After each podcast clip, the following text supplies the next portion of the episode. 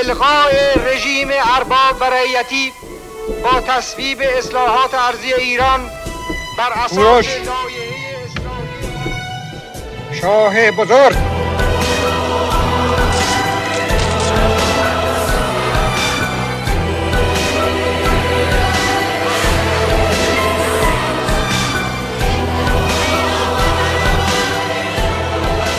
آیت الله مکرر تصریح فرموده بود.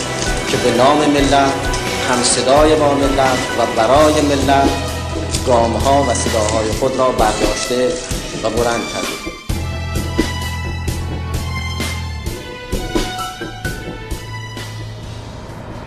این گفتگوها و طرح پرسش ها در این برنامه صرفاً به منظور بررسی حقایق و وقایع تاریخ معاصر ایران با نگاهی متفاوت است و عبدی مدیا دیدگاه های مطرح شده در این برنامه را تایید و یا رد نمی کند و مسئولیت نظرات بر عهده اظهار نظر کننده آن می باشد.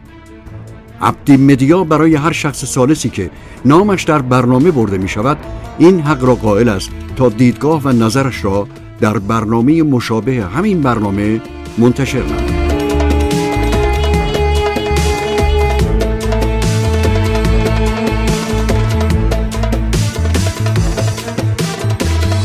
الله الرحمن الرحیم. آقای دکتر خیلی متشکرم که وقت دادید برای این گفتگو.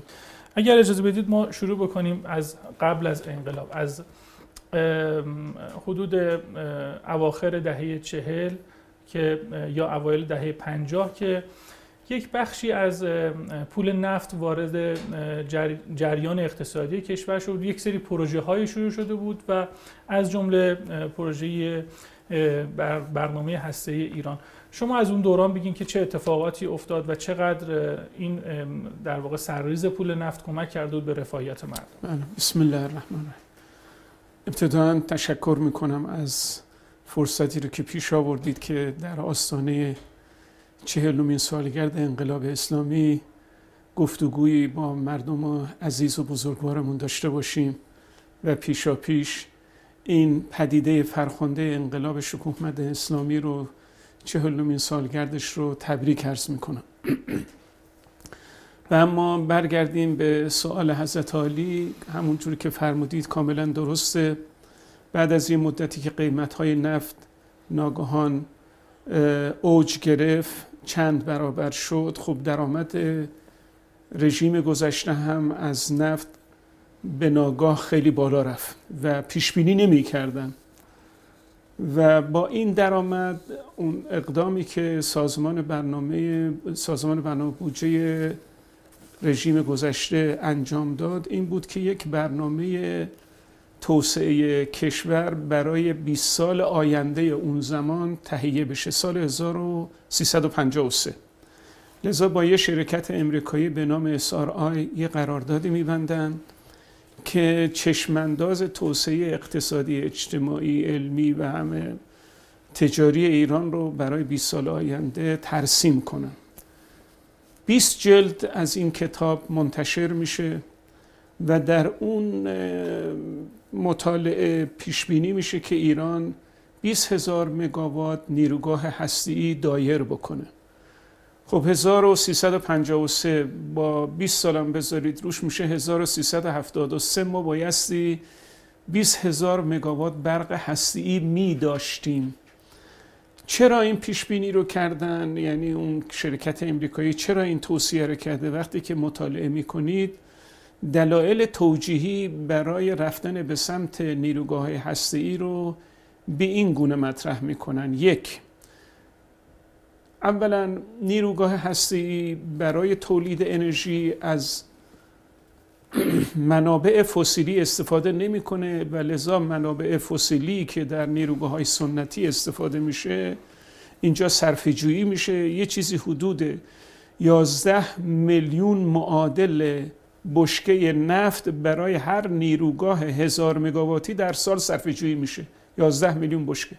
یعنی همین نیروگاه بوشهری که الان هزار مگاوات برق تولید می‌کنه اگر می‌خواست با منابع فسیلی برق تولید بکنه بایستی سالانه معادل 11 میلیون بشکه نفت توش میریختیم تا همین برقی رو که الان تولید می‌کنه تولید بکنه. خب 11 میلیون بشکه الان قیمت حالا اومده پایین ولی تا 70 دلار بود تا چند وقت پیش میشه 770 میلیون دلار فقط بایستی توی یه نیروگاه ما نفت بریزیم. معادل نفت البته. حالا می‌تونه گاز باشه می‌تونه مازوت باشه می‌تونه هر چیزی باشه. که این هزار مگاوات رو تولید کنه. 770 میلیون دلار رقم کمی نیست. لذا اون موقع اینجور فکر می‌کنن که اگر 20 تا ریاکتور ایران داشته باشه 20 تا 11 میلیون بشکه صرفه می‌کنه در نفت و این میشه 220 میلیون بشکه در سال. یعنی یه چیز حدود 700 800 هزار بشکه نفت در روز. این صرفه جویی میشه و این رو می‌تونه صادر بکنه یا تبدیل به مواد پتروشیمی بکنه. این پیشمینیشون اینجوری بود. این یک مطلب. پس این یک توجیه بود. توجیه دوم این بود که هر نیروگاه هسته‌ای می‌تونه مانع از انتشار معادل 7 میلیون تن گازهای گلخانه‌ای بشه. یعنی این نیروگاه بوشهری که الان ما داریم مانع از انتشار 7 میلیون تن گازهای گلخانه‌ای میشه که می‌دونید معاهده پاریس که آقای ترامپ هم زد زیرش اصلا برای همینه. کره زمین داره گرم میشه الان به طور متوسط تقریبا یک و نیم درجه به گرمای زمین اضافه شده. و همین روال با همین منوال اگر بره جلو به دو درجه و دو نیم درجه می‌رسه که وضعیت کلا جوی کره زمین رو تغییر میده کما اینکه ما می‌بینیم در ایران هم متاثر از این تغییرات جوی شدیم و این خوشسالی های پی در پی ناشی از همین تغییرات جوی است. خب ما اگر 20 میلیون ریاکتور داشتیم هزار مگاواتی مثل بوشهر 20 تا ضرب در هفت میشه 140 میلیون تن ما گاز گلخانه‌ای تولید نمی کردیم برای تولید 20 هزار مگاوات. شما ببینید چقدر هوا پاکتر می‌شد. خب اینها دلایلی بود که اون شرکت SRI جز یک جز چند دلیلی بود که آورده بودن که چرا ایران باید به سمت هستی بره. خب بعد از انقلاب امریکایی هم خب توصیه می‌کردن و خیلی از کشورهای غربی مثل آلمان، فرانسه، خود امریکا قدم پیش گذاشته بودن که در ایران نیروگاه های هستی بسازن. وقتی که انقلاب شد ادعی بر این بودن که اینها پروژه های تحمیلی است. اینها پروژه های استکباری است. اینها تحمیل شده به ما که پول ما رو بگیرن یک سری نیروگاه به ما بدن. آقای دکتر می‌خوام به این برسم. فقط می‌خوام بدونم که این که در رژیم پهلوی این احتمام به وجود اومد و این بله. می‌خوام ببینم ناشی از تفکر شاه بود یا ناشی از این بود که جبر زمان جبر علمی یا فشار مجامع ملی بین المللی چی شد که اصلا شاه به این نتیجه رسید که با توجه به ذخایر نفتی عظیمی که ما داریم اصلا از همین عرض کردم دیگه ببینید با توجه به همین رو من داشتم توجیه بله. می‌کردم زمان شاه وقتی که پول هنگفتی از صادرات نفت آیده شد خب این پول باید جای خرج می‌کردن یعنی باید دنبال پروژه های بزرگ میگشتن. با پروژه های کوچیک این پول نمی‌تونست همش هزینه بشه چون که خیلی بود نسبت به اون توقعی که اون زمان بود. حالا من بخوام اگه مثالی بزنم ما الان درآمد نفتیمون مثلا 40 50 میلیارد دلاره. الان فرض کنید یه دفعه بشه مثلا 700 میلیارد دلار. اصلا یه دفعه همه چی به هم میریزه. توجه می‌کنید یعنی هر چقدر هم هزینه بکنید باز پول اضافه میارید خب زمانش دنبال پروژه های بزرگ بودن. یکی از پروژه هایی که سرمایه بر بود همین نیروگاه های هسته بود. اما در ازاش در بلند مدت توجیه داشت. گفتم هم گازهای گلخانه‌ای تولید نمی‌شد هم صرفه‌جویی در نفت می‌شد و نفت رو می‌تونستن صادر بکنن. عنایت میفرمایید. توی اسنادی که شما داشتید متوجه شد پیشنهاد تاسیس اصلا همچین چیزی رو در ایران چه کسی دادش خود رژیم گذشته سازمان برنامه بودجه همچین تصمیمی رو گرفت. زمان آقای اکبر اعتماد بود که ایشون اون موقع سازمان برنامه بودجه بودن. در مجموع حکومت و دولت اون زمان با ارزیابی هایی که کرده بودن و خب خود آقای اکبر اعتمادم رشتش همین رشته بود به این نتیجه رسیده بود و شاه هم به این نتیجه رسیده بود که اگر به دنبال نیروگاه های هستی برن هم می‌تونن زیر ساخت های صنعت کشور رو ارتقا ببخشن و هم می‌تونن فواید اقتصادی در بلند مدت ازش بگیرند. این توجیهی بود که بعدم که SRI که یه شرکت امریکایی بود که برنامه 20 ساله رو اونها تهیه کردن اونها توجیهات اقتصادی لازم رو از طریق به کارگیری فرمول های محاسباتی و مدل های محاسباتی مدل های اقتصادی که به کار گرفتن به این توجیه رسیده بودن. خب پس بنابراین این تصمیم گرفته شد که مصادف با انقلاب شد در انقلاب گفتن این پروژه ها تحمیلیه. خب متوقف شد این پروژه ها بعد از اینکه جنگ تمام شد مجددا مسئولین نظام به این نتیجه رسیدن که ادامه این پروژه ها به نفع مملکت هست. که خب یه شتابی گرفت از زمان حضرت آیت الله. قبل از انقلاب نیام این خب. به همین خاطر بله میام وسط کلام شما عذرخواهی می‌کنم. شما تا سال 56 در واقع از ماساچوست دکتراتون رو گرفتین. بله بله. هسته ایتون رو گرفتین. قبل از این ایران تشریف آورده بودید؟ بله من که خب دانشجو بودم خارج از کشور. بله.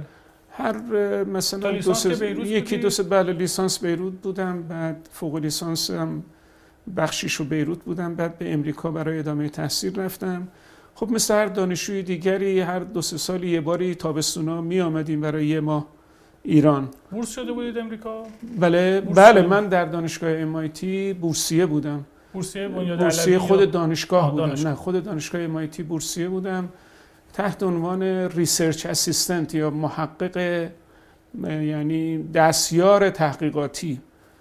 و خود دانشگاه هم شهریه رو می‌داد هم یه ماهانه پول خرجی روزانمون رو می‌دادن بورسه توی مبارزات قبل از انقلاب شرکت داشتید شما؟ توی قبل از انقلاب خب وقتی که ما در امریکا بودیم تا سال 56 خیلی حرف و حدیثی به اون مفهوم از انقلاب تب تاب انقلاب نبود. البته خب انجمنهای اسلامی دانشجویی اینها بودن که اینها انجمنهایی بودن که مخالف کلا رژیم گذشته بودن. اون بحث جداگانه است که خب فعالیت عمده دانشجوها هم در این سازمان های دانشجویی فعال بودند اما اینکه در خصوص انقلاب اسلامی حرف و حدیثی به این صورت شده باشه هنوز اون موقع که من امریکا بودم بحثی نبود. ولی وقتی که من آمدم ایران من یک سال و چند ماه قبل از پیدایش انقلاب یا شروع آغاز نهضت انقلاب به اون مفهوم که خیلی چشمگیر باشه من به ایران آمدم. و اونجا خب بله دیگه دیگه در کوران کار بودیم و ارزم به حضور شما که دیگه اون زمانی که آقای نجات اللهی شهید شد اون موقع تو ساختمان وزارت علوم بودیم که شب گارد اومدن و گرفتن و بردن و اونم داستان مفصل داره که اگر شما به عنوان دانشجوی هسته ای اون موقع در واقع از سمت آقای اعتماد با ایشون ملاقاتی داشتید با آقای اکبر اعتماد یا اینکه بخوان از شما استفاده بکنن. اصلا می‌شد جذب بشین داخل مجموعه انرژی فضای کار به چه صورتی بودیم اون موقعی که من رفتم MIT سال 1972 بود. یعنی حالا به فارسی شو 1950 حدودا. بله 50 50 50 50 50 من رفتم امریکا و اون موقع توی کل دانشگاه اماتی 4 5 تا ایرانی بیشتر نبودن. توجه میفرمایید که الان هم اونا عمدتا امریکان آقای دکتر کامبیز علوی که الان تگزاس آقای ارجنگ اسد که الان یه زمانی مریلند بود الان اونجا هستن.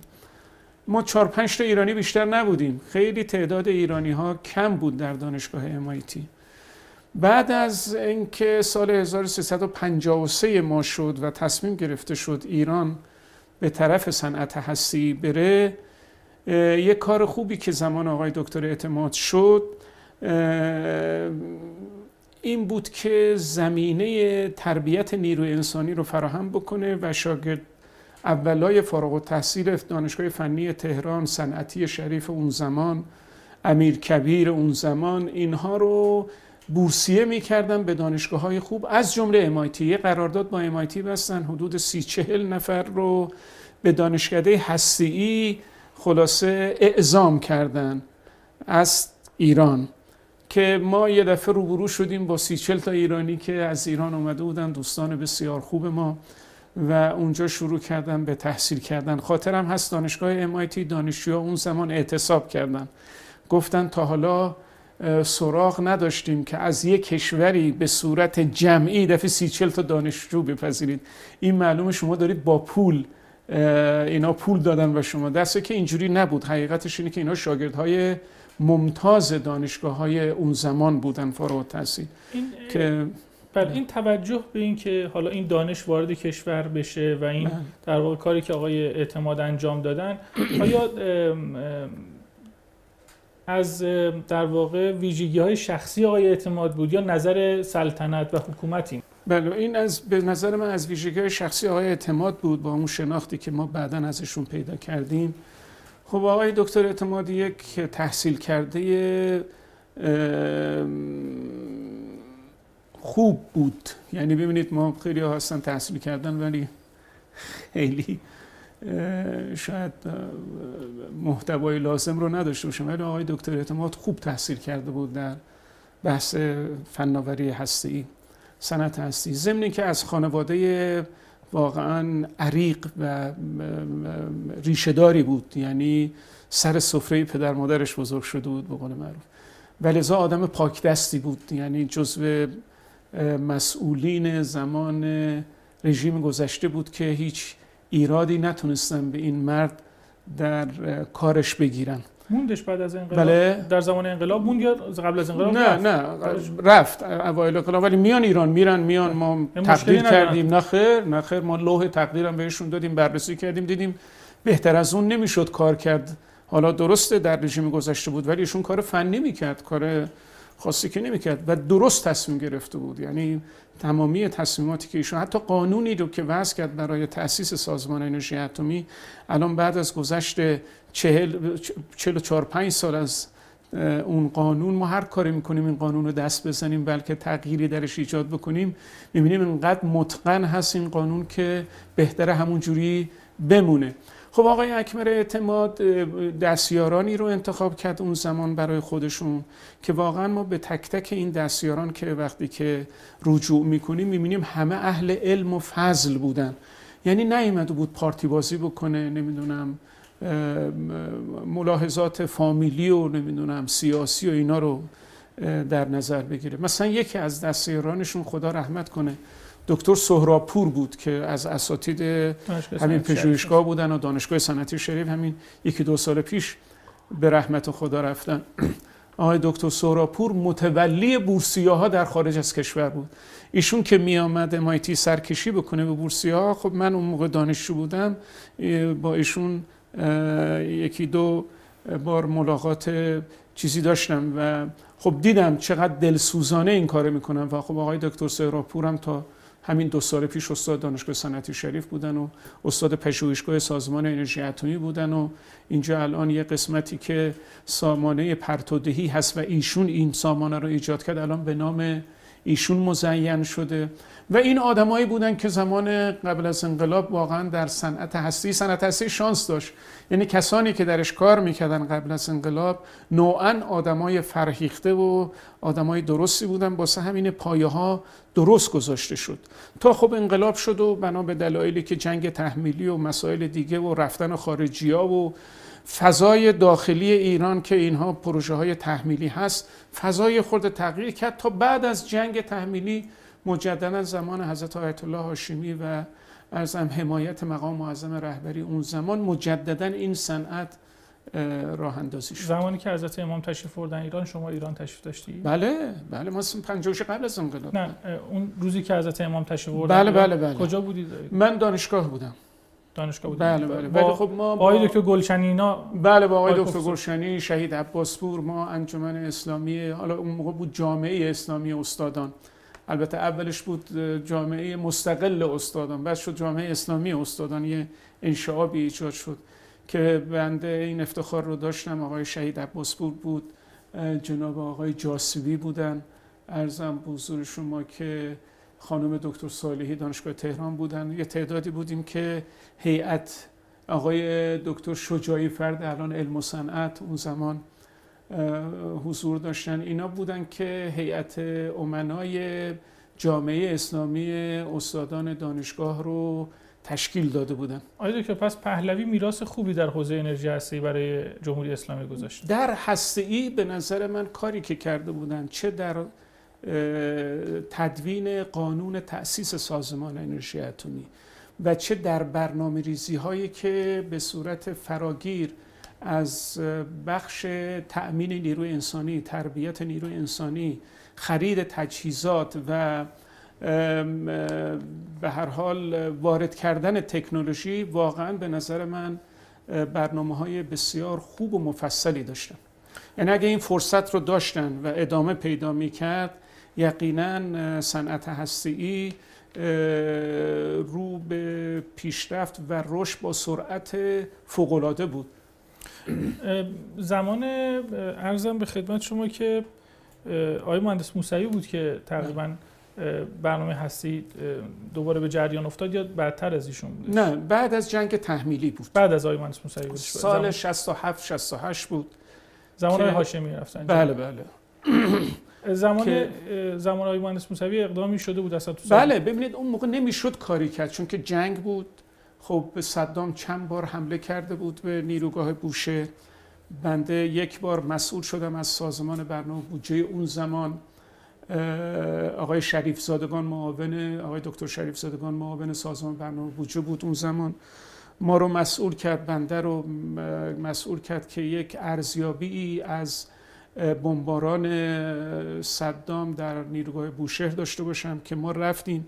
تعدادی از اساتید دانشگاه تهران و صنعتی شریف رو و دوستان سازمان انرژی اتمی رو به اتفاق بردیم. اونجا یه بازدیدی کردیم یه گزارش مفصل خوبی نوشتیم. این گزارش هم خوندنیه. و خب اون موقع به سازمان برنامه بودجه این گزارش رو ارائه کردیم. خب شما مجسم بکنید اون موقع اگر می‌خواست نیروگاه بوشهر ساخته بشه حالا در طول جنگ و این شرایطی که ما داشتیم در معرض خطر بمباران همیشه بود. ضمن اینکه هیچ کشور خارجی هم اون زمان آمادگیش رو اعلام نکرد برای اومدن و تکمیل کردن نیروگاه بوشه. یعنی نه آلمان ها نه غربی ها به طور کلی. ما به سراغ خیلی از کشورها رفتیم. زمان آقای امراللهی سراغ خیلی از کشورها رفتن. حتی اسپانیا. حتی اسپانیا. راضی شده بودن اسپانیا. با اینکه خیلی در صنعت هستی اون موقع حالا خوب وضعشون ولی اون موقع خیلی ولی ما حاضر بودیم که مثلا حتی با اسپانیا و اونا نیومدن. تا آیا دکتر در زمان در واقع همون ابتدای انقلاب یه سری اعدام های انقلابی اتفاق افتاد یه سری توی مدرسه رفاه اعدام شدن همون لحظات بعدش هم توی دادگاه انقلابی سری از درباری بودن. تو حوزه در واقع کسانی که در زمین فناوری هسته اینا بودن کسی نبود. من تحقیق کردم کسی ندیدم. شما اطلاعاتی داری. آیا آیا اعتمادم که رفته بود که حالا دیگه اصلا بله. نشد هیچ بررسی بله. و پیگیری ما در صنعت هستی کسی که مثلا وابستگیش به رژیم گذشته بوده باشه و به اعتبار یک سری به قول معروف شاید عملکرد نادرست محکوم شده باشن ما در صنعت هستی سراغ نداریم. به خاطر ذات این صنعت من فکر می‌کنم خب صنعت هستی یه صنعتی است کاملا علمی کاملا در آستانه های به قول معروف فناوری و علم و اینها. کسانی که درگیر این صنعت هستن بالاخره ویژگی های خودشون رو دارن. و بعدم یعنی آدم های عالم مسلکن بیشتر. مهندس و عالم مسلک خیلی به دنبال تجارت و مسائل شخصی یعنی اصلا فرصت نمیکننم اگر میخواستنم باشن فرصت نداشتن. برای اینکه در یه وادی قدم بر می داشتن که واقعا این فرصت رو بهشون نمی‌داد که حالا بخوان به زندگی شخصی خودشون از طرق غیر مشروع بپردازن. آقای دکتر سال 1358 یه اتفاقی افتاد که به تعبیر حضرت امام انقلاب دوم یا انقلابی مهمتر از انقلاب اسلامی ایران صورت گرفت و اونم تسخیر سفارت امریکا بود. البته توی مصاحبه‌ای که بنده داشتم چند نفر تشکیک کردن که خود حضرت امام آیا از ابتدا موافق این کار بوده یا نه. خود تسخیر سفارت امریکا چقدر در واقع مانع بحث توسعه هایی, توسعه هایی شد که در واقع از قبل از انقلاب در زمینه فناوری هستی شکل گرفتش؟ به نظر خود شما این کار درست مانع شد. مانع شد. مانع توطعه شد. توسعه. توسعه. بله، مانع توسعه. بله. ببینید بحث خب لانه جاسوسی بحث مفصلی است بحث سیاسی است. بالاخره می‌خوام بدونم. تأثیری داشت توی بحث هسته به هر حال ادعی معتقدن بعد از این اتفاق خب آمریکا فشارهای لازم رو به ایران آورد از جمله اینکه عراق رو وادار به حمله به ایران کرد. این بعضی ها این تحلیل رو دارن. و ارزم به حضور شما که خب تحریم های اقتصادی از همون زمان کارتر بخشی شروع شد و خب این فشارها روی ایران از اون زمان شروع شد و عناوینی از جمله بحث تروریسم رو هم از اون زمان اینها ابداع کردند و راه انداختند. خب این این یک عده این گونه تحلیل می‌کنن. اما تحلیل دیگری هم هست به این صورت که اگر این لانه جاسوسی تسخیر نمی‌شد لانه توطعه بود واقعا. و دائم داشتن توطعه می‌کردن که انقلاب رو از درون توهی بکنن و مثل حالا اتفاقی که در بیداری اسلامی در کشورهای اطراف ما رخ داد و دیدید چگونه این انقلاب این کشورها رو تونستن منحرف بکنن. یا کودتا. از درون خود سیستمشون با اینکه شهید زیاد دادن با اینکه تمام مردم قیام کرده بودن حالا من نمی‌خوام نام کشورها رو ببرم که بیداری اسلامی درش رخ داد ولی شما کاملا برای مردم ما مشهوده تقریبا نوعا اکثر کشورهایی که درشون بیداری اسلامی رخ داده بود و مردم به صورت فراگیر وارد میدان شده بودن علیه نظام مستقر خودشون و تغییر رژیم رو میطلبیدن. رژیم هر کشوری رژیم خودش رو می‌خواست تغییر بده. دیدید که با توتاهای درونی که در این کشورها رخ داد چگونه این انقلاب ها ابتر موند؟ پس لذا بعضی اعتقاد دارن اگه این لانه جاسوسی فتح نمی‌شد قطعا توتاهایی که در این لانه به هر حال چیز می‌شد شکل. انجام شکل می گرفت این توتاها لاجرم خطرات جدی برای ایران ایجاد می‌کرد. فکر می‌کنید که به هر حال دانشجوهای انقلابی یا یک سری از افراد درون افراد انقلابی به این نتیجه رسیدن که خب امریکایی‌ها باید برن. فکر نمی‌کنید بعد سلیقه‌گی شده بود توی این قضیه؟ به هر حال ما می‌تونستیم از مجاری دیپلماتیک اخراجشون کنیم دیگه. بله خب حالا ببینید شما الان این خیلی سخته. ما دیگه معما گذاشته تموم شده. یعنی ما هر چی بخوایم برگردیم به یک امری که اینا همش میشه امر به قول معروف نظرات شخصی تحلیل های شخصی میشه. ولی به هر حال اتفاقی بود که افتاد. من اعتقاد دارم در خصوص انقلاب ما ما از دو منظر انقلاب رو می‌تونیم تحلیل بکنیم.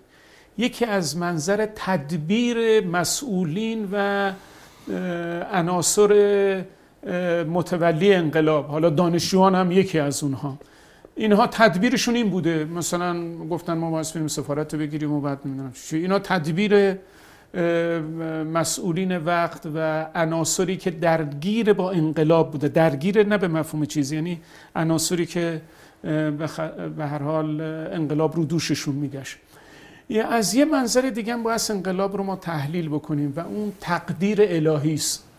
توجه می‌کنید؟ اینکه خدا چی مقدر کرده. من در مجموع تو این چل سالی که یه ارزیابی می‌کنم می‌بینم که تقدیر الهی بوده که ما رو برده جلو نه تدبیر ماها. تدبیر ماها خیلی در خیلی از جاها صائب نبوده. ولی تقدیر الهی همیشه به کمک انقلاب اومده. و من همین جوری می‌خوام عرض بکنم نه اینکه کل تدبیر ما اصلا درست نبوده نه تو این چل سال تدابیر خیلی خوبی هم اندیشیده شده. اما خیلی از وقتا هم شاید خیلی از تدابیر شاید خیلی صائب نبوده باشه. از قول برخی تحلیلگران. اما چگونه شده که انقلاب پابرجاست؟ این سوال دیگه. علا رقم جنگ تحمیلی علا رقم فشارها علا رقم تمامی محدودیت ها چگونه شده که انقلاب ما هنوز پابرجاست؟ اون تقدیر الهی است. میگه العبد یدبر و الله یقدر. شما ببینید همین قضیه خاشقچی.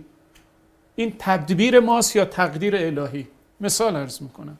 اینا یه تقدیرهایی است که یه دفعه یک اتفاقات میفته و باعث میشه که حالا از منظر انقلاب خودمون من دارم عرض می‌کنم انقلاب یه گشایش هایی براش ایجاد میشه. در طول این چل سال از این تقدیرها و دست الهی رو که مؤثر بوده در واقعا پیشبرد انقلاب من به عینه دیدم.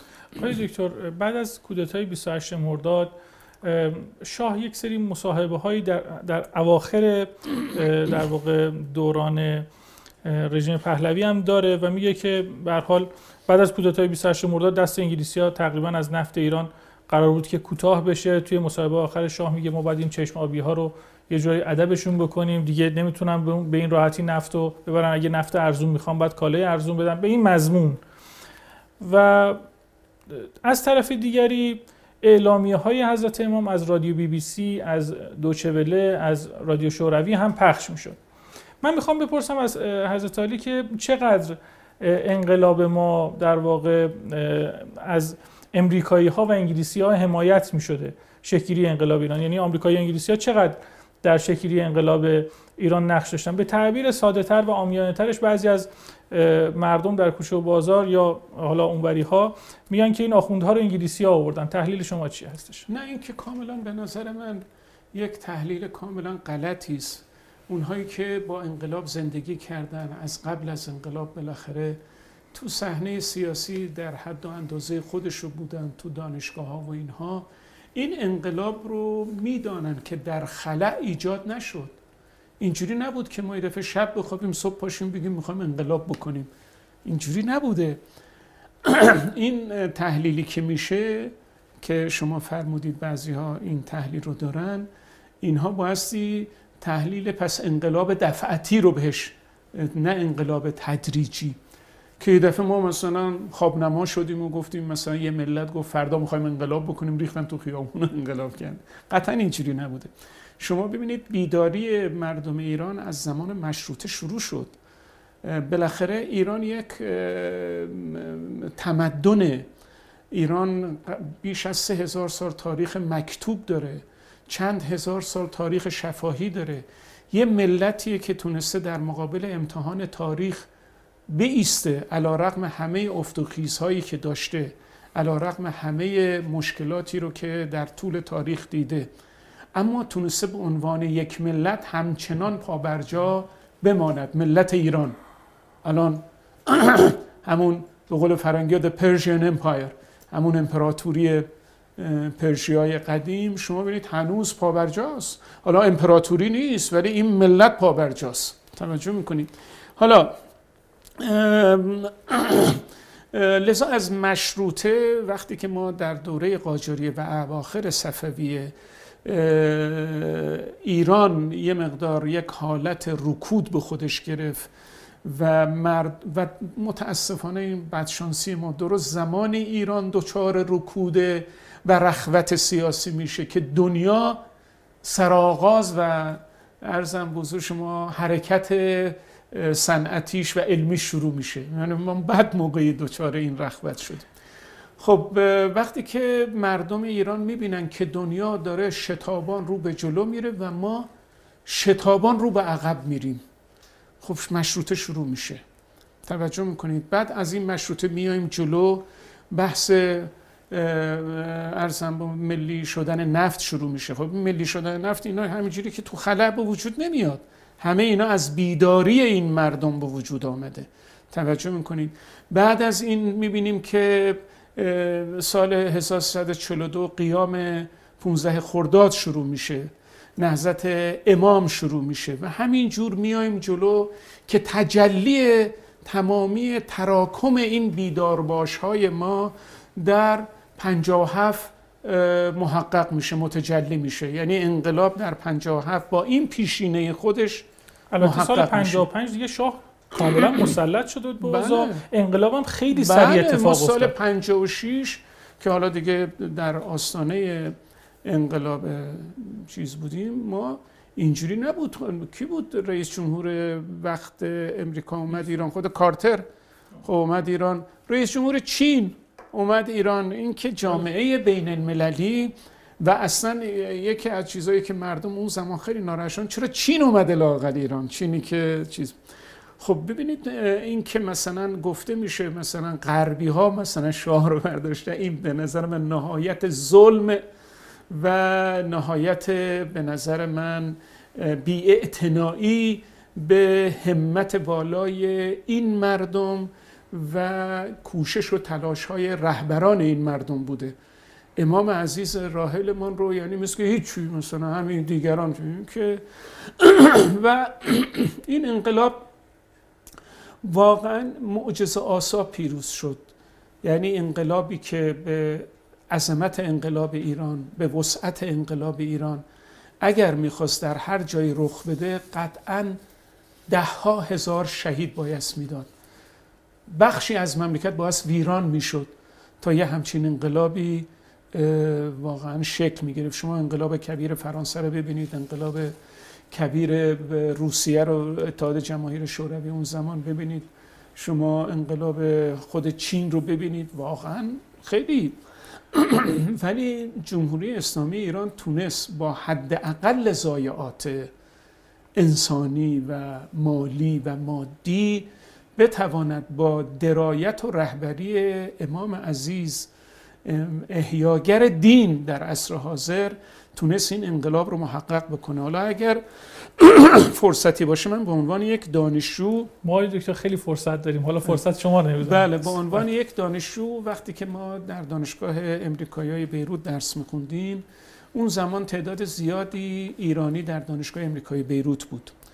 زمانی بود که اصل چهار امریکا بورسیه می‌داد به دیپلماهای شاگرد اول کشورهایی مثل ایران، افغانستان، اردن و کشورهای منطقه غرب آسیا که بیان در دانشگاه امریکایی بیروت ادامه تحصیل بدن. لذا تعداد زیادی ایرانی اون موقع در بیروت درس می‌خوند. البته من بورسیه اصل چهار نبودم. من به هزینه پدرم رفته بودم.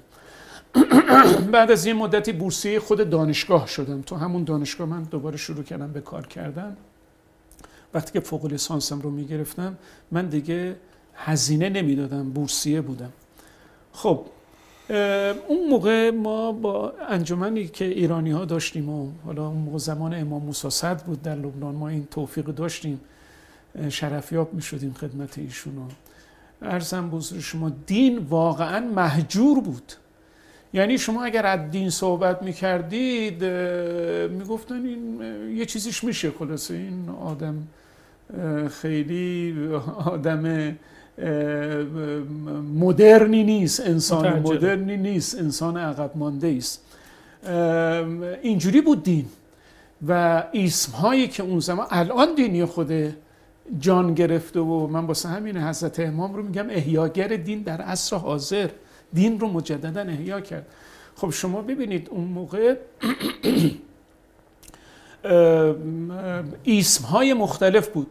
مثل ماویسم کمونیسم سوسیالیسم حتی نهلیسم یعنی پوچگرایی همین بیتل ها و اینا اومده بودن و فلان از این همه اسم ها بودن جز دینیسم حالا اگر می‌تونیم بگیم یعنی اسم دین نبود. اصلا کسی از دین صحبت نمی حالا کاری به دین اسلام هم ندارم. کلا دین معنا و مفهومش رو از دست داده بود و خیلی از این عباراتی ما شنیدیم. افیون جامعه است دین نمی‌دونم.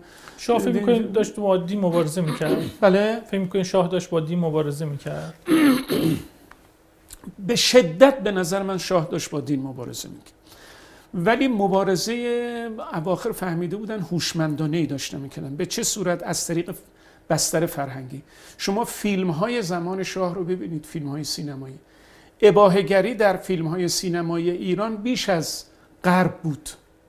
یعنی فیلم های ما اباهگریش شدیدتر از فیلم های غربی بود. این خیلی عجیب بود. حالا ما یک کشور اسلامی یک جامعه سنتی و فیلم ها اونجوری بود. یا نشر و انتشار شرابخواری و مشروبخواری و رواج دادن این چه تو فیلم ها که اینو به عنوان یه ارزش مثلا تلقی بشه. که دیگه شما سر هر کوچه و برزنی می‌رفتید واقعا اینا رو می‌دیدید. خب ما سن و سالمون می‌رسه اینا رو کاملا درک کردیم. واقعا داشت اون چیز عنصر نگاه دارنده حیای جامعه. داشت از دست می‌رفت. جامعه داشت یه جامعه بی حیایی می‌شد واقعا. واقعا داشت اینجوری می‌شد. شما مجلات اون زمان رو برید یه مرور بکنید. بله آقای الویری هم رفت یه مجله رو می‌خواست بمب بذاره منفجر کنه. مجلات اون زمان من یا مثلا سینماهای اون زمان رو یه مروری بکنید. بله. اصلا یک دنیایی بود و تمام تلاش رژیم این بود که جوانها رو بکشه به یک بستر و وادی خب پولم داشت شغل اینا که اینها دیگه فکرشون فقط معیشتشون باشه و زندگیشون دیگه به کار مسائل دین و حکومت و فلان اینا خیلی توجه نداشته باشن. لذا دین زدایی به شدت در زمان شاه ولی نه علنا که بگم ما می‌خوایم دین زدایی بکنیم نه. شاه خودش حج می‌رفت خادم رضا بودش. بله. شاه خودش حج می‌رفت. خادم امام رضا بودش. بله بله ظاهرش که چیز نمی‌کنه خیلی کمک می‌کنه دین زدایی می‌کنیم ولی واقعا رفتارشون و چیزشون دین زدایی بود. من حالا بعضیا خب به رحمت خدا رفتن یه عده‌ای بودن انقلابی بودن حالا کمونیست بودن اون زمان. ولی شاه دید که دیگه نمی‌تونه با اینو مبارزه کنه اینا رو خرید. حالا من نمی‌خوام اسمشون رو ببرم چون خیلیشون به رحمت خدا رفت چون بعضیشون واقعا این اواخر دیگه اصلاح شده بودن و عاقبت به خیر شدن. خب اینها رو خرید و اینها شدن ایدئولوگ شاه. کسانی که ضد رژیم بودن و آدمای باهوشی هم بودن ایدئولوگ بودن نه اسلامی ها ایدئولوگ غیر اسلامی بودن اینها رو شاه خرید و فهمید که چیکار بکنه آورد و گفت هر چی می‌خواید بهتون میدیم شما حالا فرمون رو عوض بکنید فرمون رو البته خب بعدا اصلاح شدن و واقعا یعنی چند بار فرمون عوض کردن آخر سر عاقبت به خیر شدن انشالله همه ما عاقبت به خیر بشیم. لذا در زمان شاه واقعا دین زدایی جزو برنامه های شاه بود. شما همین شیراز اون جشن جشن فرهنگ شیراز. دکتر یه خورده می‌خوام دوباره بیام بله. سمت بحث هسته ای چون تو این بحث سوال زیاد دارم. نگران زمان شما هستم وگرنه من خیلی مشتاق هستم که بشنوم از حضرت عالی اون چیزی که دیدید رو. من تا دوازده وقت دارم. خیلی عالیه. توی صحبت های حضرت امام در خصوص بحث توسعه انرژی هسته بعد از اینکه انقلاب شکل صحبتی داشتن نشستی داشتن با کسانی که تو این زمینه فعال بودن؟ راجب هستی؟ بله بله. من تا حالا در مطبوعات اینو نگفتم ولی نخیر به حضرت امام نداشتم. ولی آغاز جنگ بود یعنی جنگ شروع شده بود و خب بندم اون موقع رئیس دانشگاه صنعتی شریف بودم اون اوایل دهه شست. خب زمان شاه یک برنامه های هستی گفتم فراگیری شروع شده بود. برخی از مسئولین وقت می‌خواستن این فناوری هستی رو همون اوایل جنگ مجددا احیا بکنن. که بنده رو خواستن خدا رحمت کنه شهید فکوری و گفتن خب این صنعت چیه و تعریف بکنم و فلان و اینا و باساشون گفتیم و بالاخره ولی من خاطرم هست گفتم اینو خدمت ایشون گفتم. گفتم جناب آقای فکوری این صنعت صنعتی میشه استفاده های گوناگون ازش بشه. و اگر بخواد استفاده های غیر صلح آمیز بشه این واقعا نیاز به یک فتوای مرجع عالی قدر رو داره و الا کسی وارد این وادی نخواهد شد.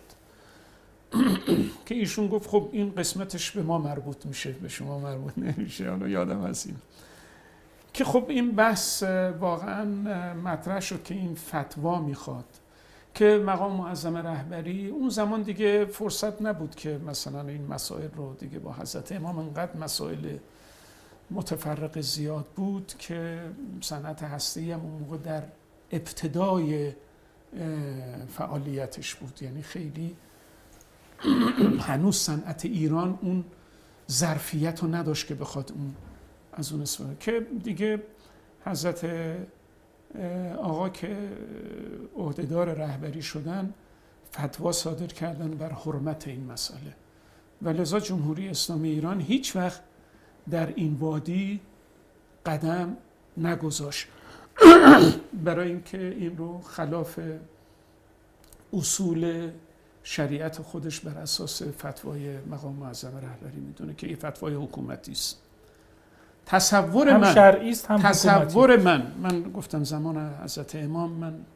اما تصور من اینه که زمان حضرت امام من خاطرم هست بحث شیمیایی که مطرح بود.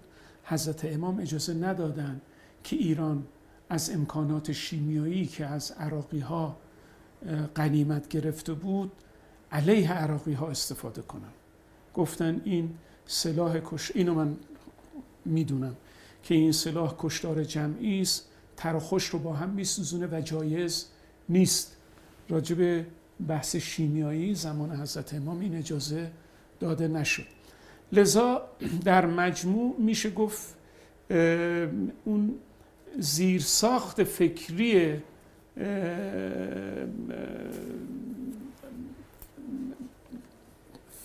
دینی ما اجازه نمیده که ما وارد یک هیته بشیم. که این به قول معروف سلاح خانمانسوزی باشه که دیگه تر و خشک رو بخواد با هم بسوزونه. این در قاموس جمهوری ملاقاتی با حضرت امام نداشتن دانشمندای هستی ما؟ حالا چرا؟ دانشمندان هستی به مفهوم هستی نه ولی سازمان انرژی اتمی. سازمان انرژی اتمی.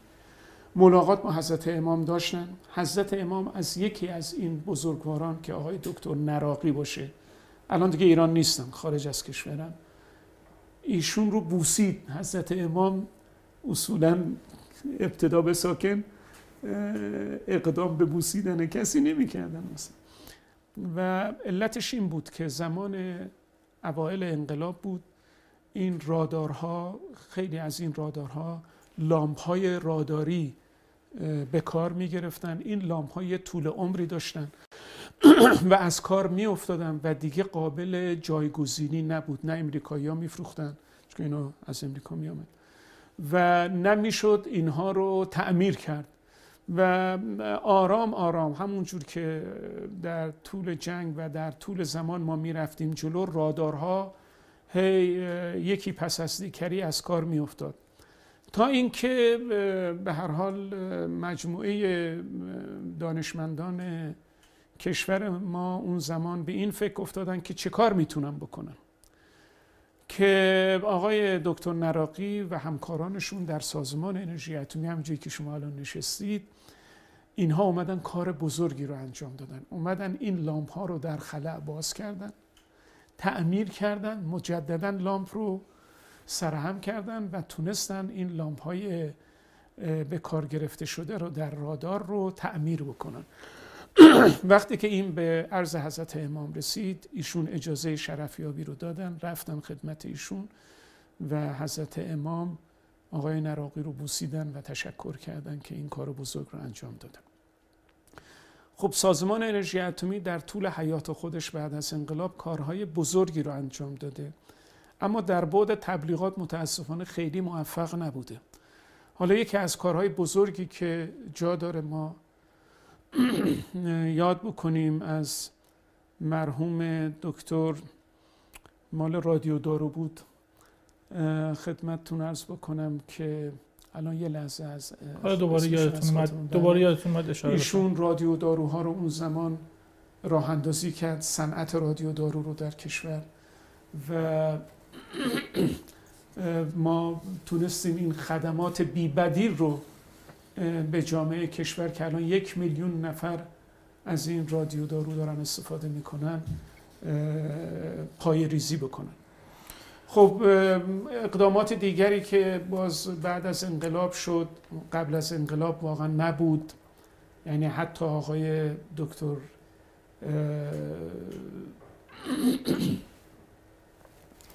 اکبر اعتماد که گفتم خیلی واقعا زحمت کشیدن.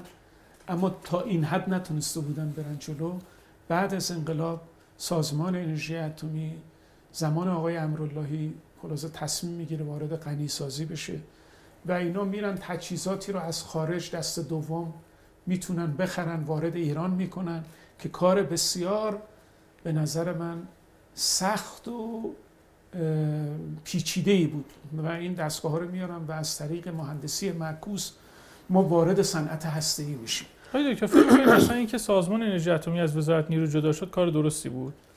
به نظر من بله چون که یعنی اگر از این جهت عرض می‌کنم که اگر زیر مجموعه وزارت نیرو بود خب برای دنیا هم اهدافش و اینا یه مقدار شفافتر بوده. نه شاید اونا ببینید که دنبال بهانه بودن کسی که دنبال بهانه باشه شما فرض کنید اصلا صنعت هسته‌ای نبود.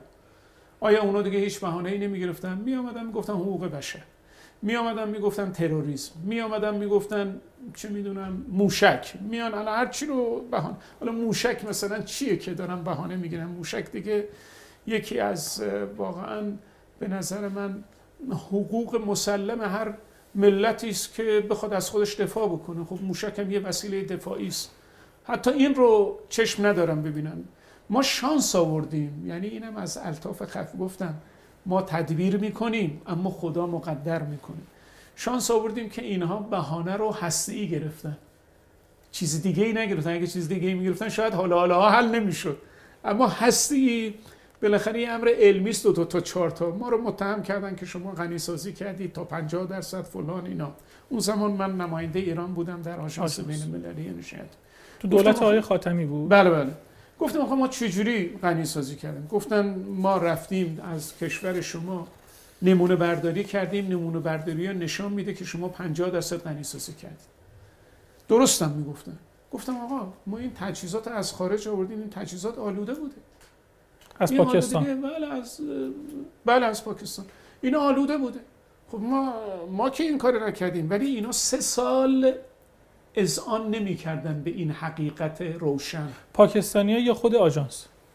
نه آژانس. آژانس. آژانس اذعان نمی‌کرد بنا به فشار آمریکا. آخ- آمریکا اینا. زمان آقای از البرادعی سال- بود. بله بله. بعد از سه سال دیگه اینا این انگشت دسته این این چی میگن علامت میگن این اثر انگشت دست. نمی‌تونی یعنی هر معدنی آثار انگشت معدنی خودش رو داره.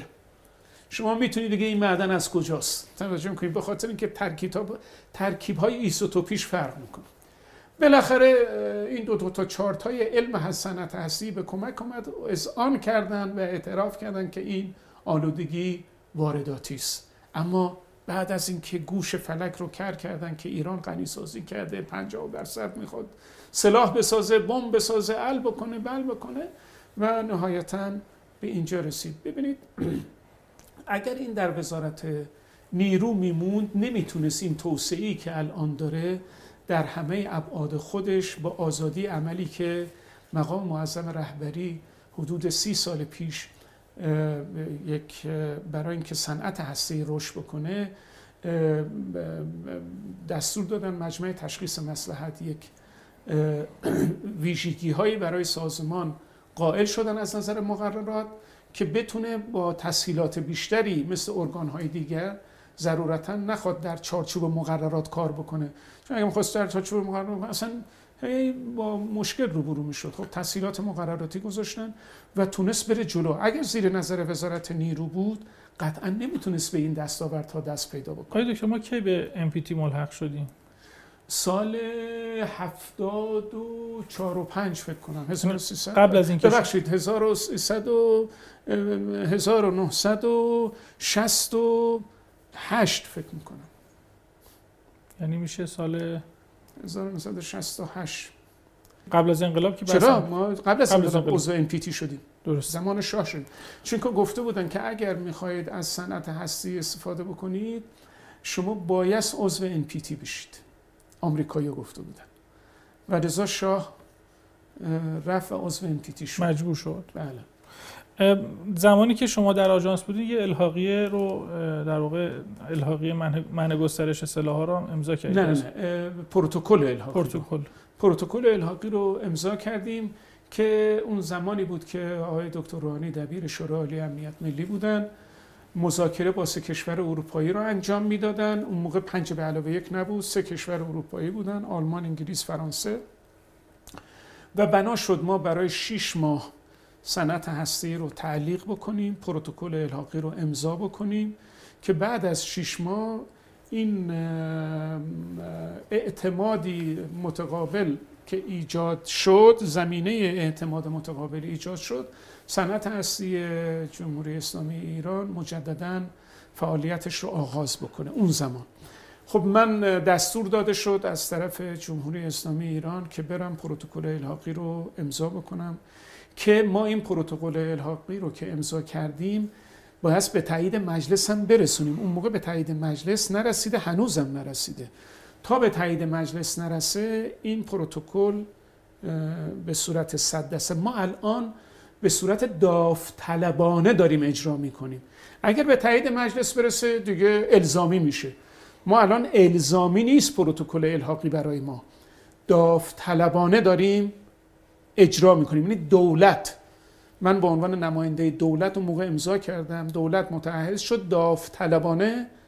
تا زمانی که مجلس اون رو به تایید برسونه امضا بکنه.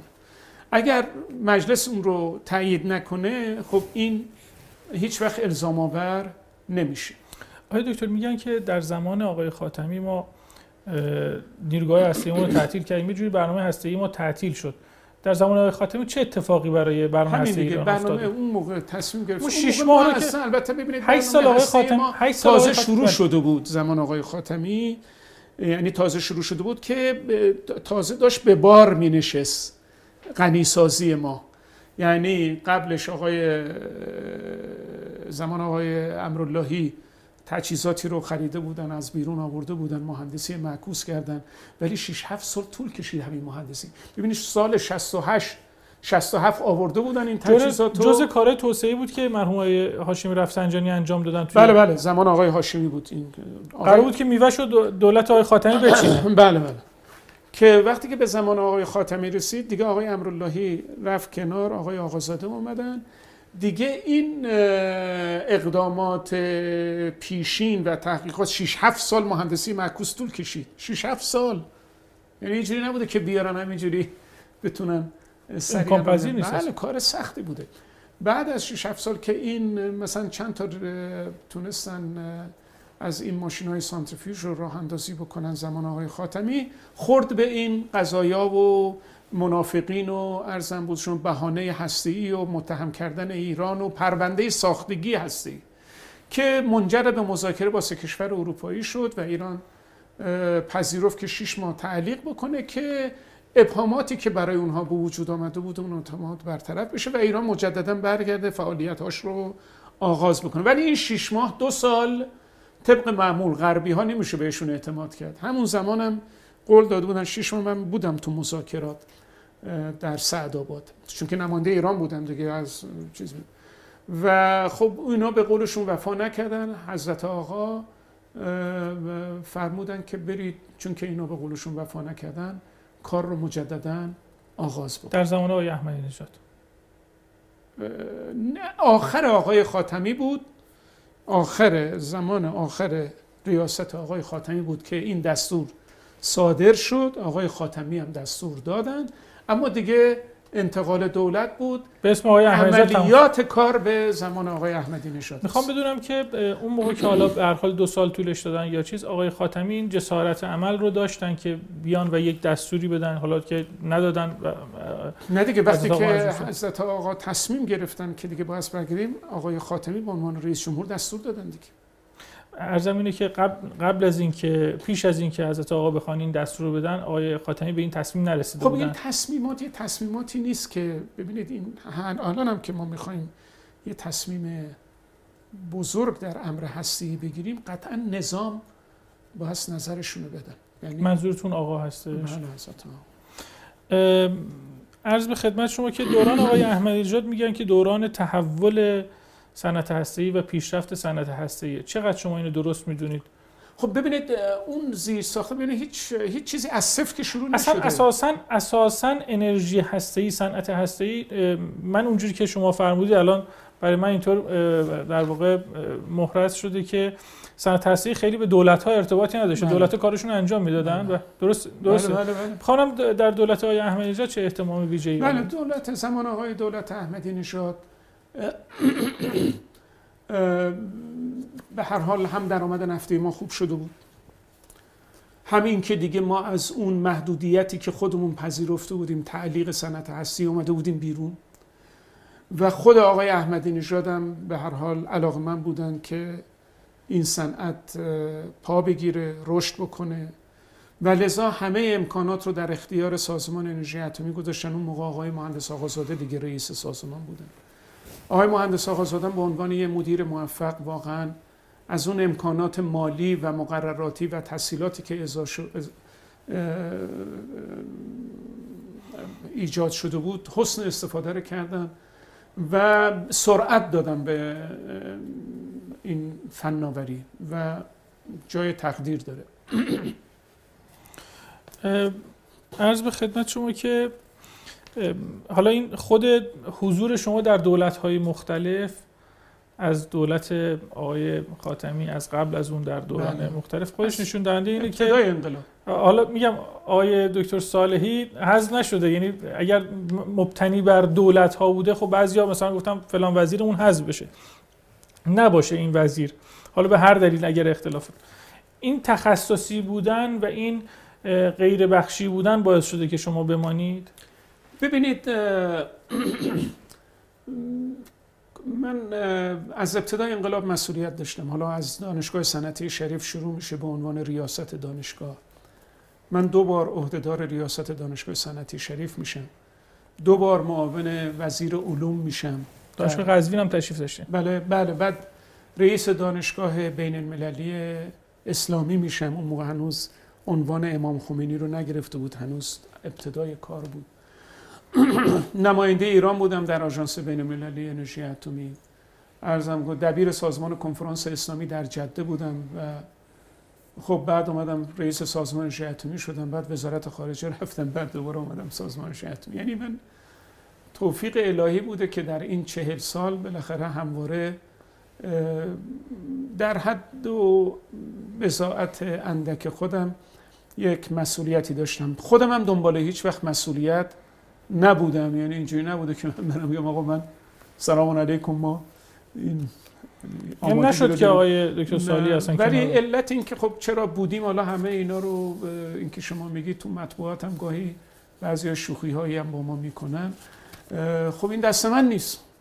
علتش اینه که شاید من کاری که می‌کردم تخصصی بوده یک. دو من وابسته به هیچ حزب و گروهی به صورت چیزی نبودم. نه اصلاح طلب نه اصولگرا نه نمی‌دونم فلان من اعتقاد خودم رو داشتم اعتقاد به انقلاب اسلامی دارم اعتقاد به ولایت فقیه دارم. این همیشه اعتقاد من بوده و من بر چارچوب همین اعتقاد و کار تخصصی کار ما انجام دادم. مسئولیت سیاسی صرفی که من داشتم در این برهه اون سه سالی بود که وزارت خارجه بودم. این واقعا سیاسی بود. ولی تو همون وزارت خارجه من از تمایل حزبی و جبهه‌ای سیاسی نداشتم. یعنی اون چیزی که منویات مقام معظم رهبری بود اون چیزی که نظام فکر می‌کردم که مرادش هست از بعد سیاست خارجی ما اونو دنبال می‌کردیم. و الحمدلله همیشه در طول این زمانهایی که مسئولیت داشتم این رو هم بایستی اعتراف بکنم همیشه از آزادی عمل برخوردار بودم. یعنی برخلاف اون تصوری که در اذهان مردم هست مثلا عامه مردم ممکنه اینجوری فکر کنن که از بالا دستور میدن و فلان اینا اینجوری نبوده واقعا خودم البته من خودم گاهی که اگر یه تصمیم بزرگی می‌خواستم بگیرم مثلا در سازمان اتمی یا در وزارت خارجه قطعا اینو می‌رفتم هماهنگی می‌کردم. می‌گفتم نظرمو می‌دادم. یا موافقت رو می‌گرفتم یا اینکه موافقت نمی‌شد کنار میذاشتم. این و الا مثلا اینکه دستور صادر بشه و نمی‌دونم دخالت در امور بشه. بعضی ها می‌گفتم مثلا دخالت می‌کنه آقای مثلا احمدی نژاد توی امور وزارت خارجه اینا. بنده اینجا اعتراف می‌کنم ایشون هیچ دخالتی نکرد. فقط زمان آقای ملکزاده که ما می‌خواستیم معاون اداری مالی بذاریم ایشون گفت ایشونو بذار منم گفتم نه آقای دکتر اجازه بدید کسی دیگر رو بذاریم که اون مسئله تمام شد. شریف ملکزاده. بله. بله. زمان آقای محمد شریف ملکزاده. شما بله تا بله. استیزا هم برد جلو. بله بله. ولی حل شد. یعنی تنها موردی که رئیس جمهور از ما خواست و ما گفتیم نه این بود که اون خود به خودم حل شد. آقای دکتر سازمان انرژی اتمی یه جورایی نمود بیرونیش یک سازمان تقریبا امنیتی تقریبا سیاسی شده. به جبر این مذاکرات و به جبر ترورهایی که اتفاق افتاده از دانشمندای ما. شما چه برنامه هایی دارید که این سازمان از این حالت خارج بشه. اصلا فکر می‌کنم باید این حالت درست اصلا برای این سازمان. نه اصلا درست نیست. ببینید موافق خب... هستید که اینطوری الان؟ بله بله یه جوی خب این خارجی ها ایجاد کرده بودن که مثلا اون اذهان عمومی که مثلا سازمان داره در یک فعالیت های غیر صلح آمیزی سیر می‌کنه خب اینا رو سعی کردن با اون بوک های تبلیغاتی که دارن انقدر بلند اینا رو مسائل رو مطرح بکنن که این تصور در اذهان مردم به وجود بیاد. حالا چه داخل چه خارج از کشور. من حالا مثال ارز می‌کنم. چند باری به کشورهای اسلامی که من می‌رفتم خب اون موقع من معاون دبیر کل سازمان کنفرانس اسلامی بودم. کنفرانس اسلامی در جده. وقتی که به عنوان معاون سازمان کنفرانس اسلامی به کشورهای اسلامی سر می‌زدم و می‌دونستن پیشینه من هسته است و فلان و اینا از قبل می‌دونستن می‌گفتن آقای سالی شما ما بگید مثلا کشورهای اسلامی ها چند تا بم دارید؟ هرچی می‌گفتیم آقا ما به دنبال بم نیستیم حرامه. می‌گفتن ما به کسی نمیگیم شما بگید. یعنی اینقدر فضا رو اینقدر فضای تبلیغاتی در جهت فعالیت های غیر صلحآمیز هستی ایران شدید بود که تصور دیگران این بود که ما حتما بمب هستی ساختیم. این است. این مال خارج تو داخل گاهی نماز جمعه که توفیق حاصل میشه میریم حالا دیگه داریم میریم جز مقامات نماز اون موقع می‌رفتیم تو خیابون ما میستدیم نماز میخوندیم. خب بعضی وقتا دوستان می‌دونستن. می‌گفتن آقای سالی حتی واقعا عزیزان و شهروندان خودمون. گفتن شما بگید آقای سالی ما چند تا بم داریم؟ ما به کسی نمیگیم. گفتیم آقا ما بم نداریم. این نیز حرامه فلان. مردم ما هم تصورش این بود که واقعا ما یه چند تا بم گذاشتیم مثلا گوش کنم ببینید این تبلیغات ببینید چقدر اثر داره و انقدر این تبلیغات رو به قول گوبلز اون مسئول تبلیغات هیتلر می‌گفت انقدر تکرار بکنید. بلند بگید. با قدرت بگید که خودتونم باورتون بشه. توجه می‌کنید. خب نمی‌دونم سوالتون سوال بود که سازمان یه سازمان آره سازمان لذا این یک یک حاله از امنیت امنیتی بودن فضای سازمان داده بود. این این این ذهنیت توجه می‌کنید که مردم فکر می‌کنن ما مثلا سلاح هستی ساختیم. خب ببینید احساس می‌کنن امنیتی. این کاملا درست حرف شما. ما الان آمدیم گفتیم که بعد از برجام سازمان انرژی اتمی رو همیشه وقتی که صحبتش میشه با سانتریفیوژ و غنیسازی و نمی‌دونم مسائلی از این دست تحلیل می‌کنن و تو ذهنشون متبادر میشه. الان سازمان انرژی اتمی داره سعی می‌کنه در حوزه های دیگری که صنعت هستی می‌تونه آثار فنی و صنعتی داشته باشه وارد شده. مثل مثلا بیمارستان مرکز یون درمانی که ما الان در کرج داریم با کمک وزارت بهداشت دایر می‌کنیم که یک تحول عظیمه. یه بیمارستان نیست. یعنی تصور اینه که خب این هم یه بیمارستانه دیگه. نه یه بیمارستان نیست. یک بیمارستان بسیار بسیار پیشرفته است. از تجهیزات بسیار بسیار پیشرفته استفاده می‌کنه. که وزارت بهداشت و اینها ما هم داریم کمک فنی می‌کنیم ولی متولی وزارت بهداشته. داریم انجام میدیم. یا رادیو داروهایی که داریم تولید می‌کنیم ما یک سرمایه گذاری عظیمی داریم می‌کنیم. عظیم که میگم چند صد میلیون چند صد میلیارد تومنه که ما رادیو داروها رو در قالب GMP Good Management Practice تولید بکنیم که بر اساس آخرین استانداردهای جهانی است که این رادیو دارو تولید میشه. که ما بتونیم به کلیه کشورهای نیازمند صادر بکنیم. الان هم صادر می‌کنیم ولی خب اون موقع دیگه خیلی شرایط صادراتی ما چیز میشه. خب این کارهایی است که داره سازمان انرژی اتمی پیش می‌بره. اینا غیر از حالا سانتریفیوژ و مسائل تحقیق و توسعه و نمی‌دونم آب سنگین و نمی‌دونم ریاکتور و نیروگاه بوشهر و همه اینا رو داریم انجام میدیم اکتشاف و استخراج و تمام اینا سر جای خودش. ولی این کارا هم داریم انجام میدیم.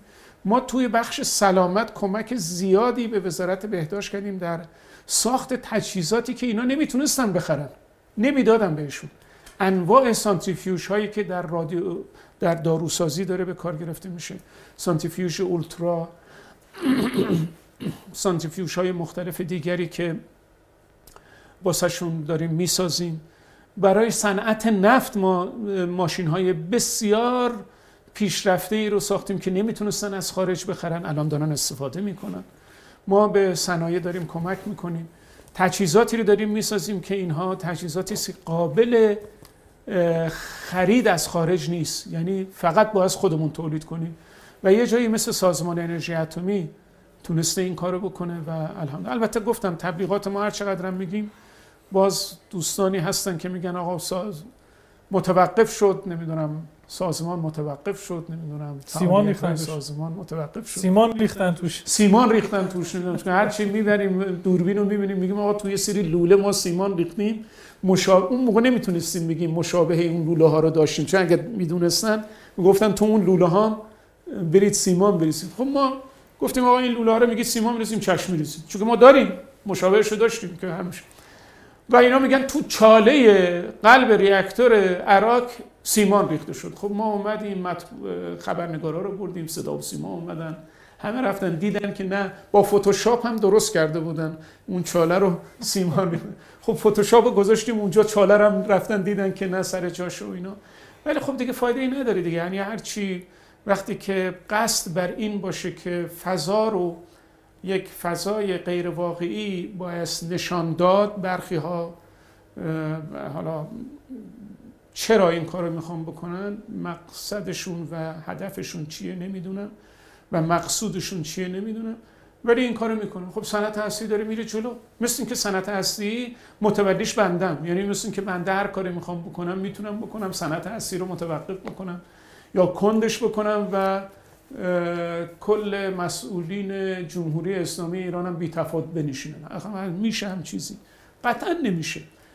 و اینطور حرف ها در حقیقت ناخداگاه داره خود کارآمدی سیستم حکومتی ما رو زیر سوال می‌بره آقای دکتر اصولا وقتی ما دانش طراحی و ساخت رو داشته باشیم مثل در واقع کشور ژاپن که دانش بله طراحی بله. ساخت رو داشت بعد از جنگ بله جهانی بله. هم کلی نابود شد ولی در عرض چند سال تونست بله بله. آقای, آقای اوباما هم گفت من اگه دست من بود بله. نمیذاشتم یه پیچ از این برنامه هسته باقی بله. بمونه. چون این دانش وجود داره این در واقع هر, هر اتفاقی هم بیفته سیمان هم بریزن دو روز بعد درستش می‌کنیم درست. زمانش الان ما در همونجوری که شما فرمودید به درستی ما آستانه های مختلف فناوری هسته رو عبور کردیم. ما تو غنیسازی دیگه مشکلی نداریم ما تو طراحی ریاکتورهای تحقیقاتی مشکلی نداریم ما در اکتشاف و استخراج مشکلی نداریم. ما در تحقیق و توسعه مشکلی نداریم. ما در بکارگیری صنعت هسته‌ای در عرصه های مختلف مشکلی نداریم. تمام اینها همون که شما گفتید یعنی بچه های ما در سازمان انرژی اتمی دیگه صنعت هسته‌ای رو بهش اشراف پیدا کردن احاطه دارن. آقای دکتر مثل که میگم وقت البته بله. من چون شما فرمودید 12 من تنظیم کردم سوالات حالا شما می‌خواید یه 7 دقیقه تا چقدر وقت داری؟ من یه رو به جمعش می‌کنم اگه اجازه بفرمایید. آقای دکتر شما خیلی چند بارم تهدید شدید. هم تهدید به مرگ شدید. این چیزایی که ما دیدیم. آقای حسینیان گفته بودن شوخی کردن؟ نه اینا که مزاح چیز تهدید. ما تهدید به مرگ اوایل انقلاب و همون که زمان نجات اللهی که رفتیم و گرفتن و چیز کردن یکی هم زمان منافقین بود که خب من رئیس دانشگاه بودم که اونم خدا خواست نجات پیدا کردیم خیلی جالب. خب این منافقین دنبال بودن که می‌زدن. منافقین اون موقع هم دنبال مسئولین بودن هم دنبال افراد در اصناف گوناگون بودن که چیز بکنن. ما اون روز که غروب بود خواستیم بریم منزل استثناا به راننده گفتم من دم سر کوچه پیاده کن می‌خوام خود راه برم. اینم کار خداست. خلاصه ما راه رفتیم و اومدیم به خونه رسیدیم. اومدم در رو بزنم دیدم دو نفر جوان روی موتور یکیشون اومد پایین یکی دیگه رو موتور. همینجوری به صورت آماده باش نشسته بود تفنگ و گذاشت روی سینه من گفت اسم چیه؟ کار خدا بود. اولا من یه مقدار اولا خودم رو نباختم و گفتم این چه نحوه اسپرسیدنه؟ گفت با یک درشتی خاصی گفت و مثلا جواب منو بده. و من اسممو گفتم علیه. نیومدم بگم مثلا علی اکبر صالحی و اینا. گفت چه کاره ای چون که ماشینم این دنبال ما اومده بود که با ماشین میومد دم خونه میشه پیاده می‌کرد دیگه. ولی اون استثنا اون روز ماشین سر کوچه پیاده کرد. اینم کار خونه بعد گفت چه کاره ای من به جای اینکه بگم رئیس دانشگاه اون فلان و اینا گفتم معلمم. یعنی اینم کار خدا بود. اینا یه نگاهی به هم دیگه می‌کنن و گفتم مثل ما اشتباه گرفتیم. چون دنبال علی اکبر صالحی رئیس دانشگاه میگشتن که اون منافقین ترور خلاصه این خطر از بیخ گوش ما رد شد. حالا ولی نه این تهدیدهایی که اینا اینا که بیشتر در حد مزاح سیاسی یا اون, یا اون صحبت هایی که حالا ویدیویی که منتشر شده از شما توی راهپیمایی خیلی شما رنجوند. بله اونم به نظر من ببینید ما رنجش خاطرمون واقعا از اون عزیزی که در خیابون بود اون مفهوم نیست ته دل من. رنجش خاطر ما از کسانی است که از هان این گونه افراد بیگناه که مطلع نیستن از مسائل این جور اذهانشون رو پر می‌کنن که صنعت هستی متوقف شد شما اگر واقعا خب به یک آدم دلسوزی برید بگید آقا مثلا در این مملکت صنعت هستی همش نابود شد متوقف شد اصلا به هم ریخ خب ناراحت میشه به عنوان یه ایرانی میگه ما این همه سرمایه گذاری کردیم. آخرش متوقف شد آخرش اینجوری شد. خب او حق داره ناراحت باشه به عنوان یک شهروند. اما اون کسی که این فکر غلط رو در اذهان جا داده من اگر فریادی داشتم علیه او بود. بعدم من چیزی نگفت چون خیلی بی ادبی کرد طرف. منم اولش که چیزی نمی‌کرد هی به من می‌گفت دروغ میگی. خب ببینی شما هر تهمتی اولا خائن و مائن و ایناش که هیچی اونو شده ببین ولی کلمه دروغی که گفت من خیلی برام سنگین تموم شد. ببینید بدترین خصلت یک انسان می‌تونه همون دروغگویی باشه واقعا. دروغ که بگه یعنی دیگه همه چی می‌تونی. همه کاره ای یعنی کسی که دروغ بگه یعنی هر کاری از دستش و میشه متصور بود.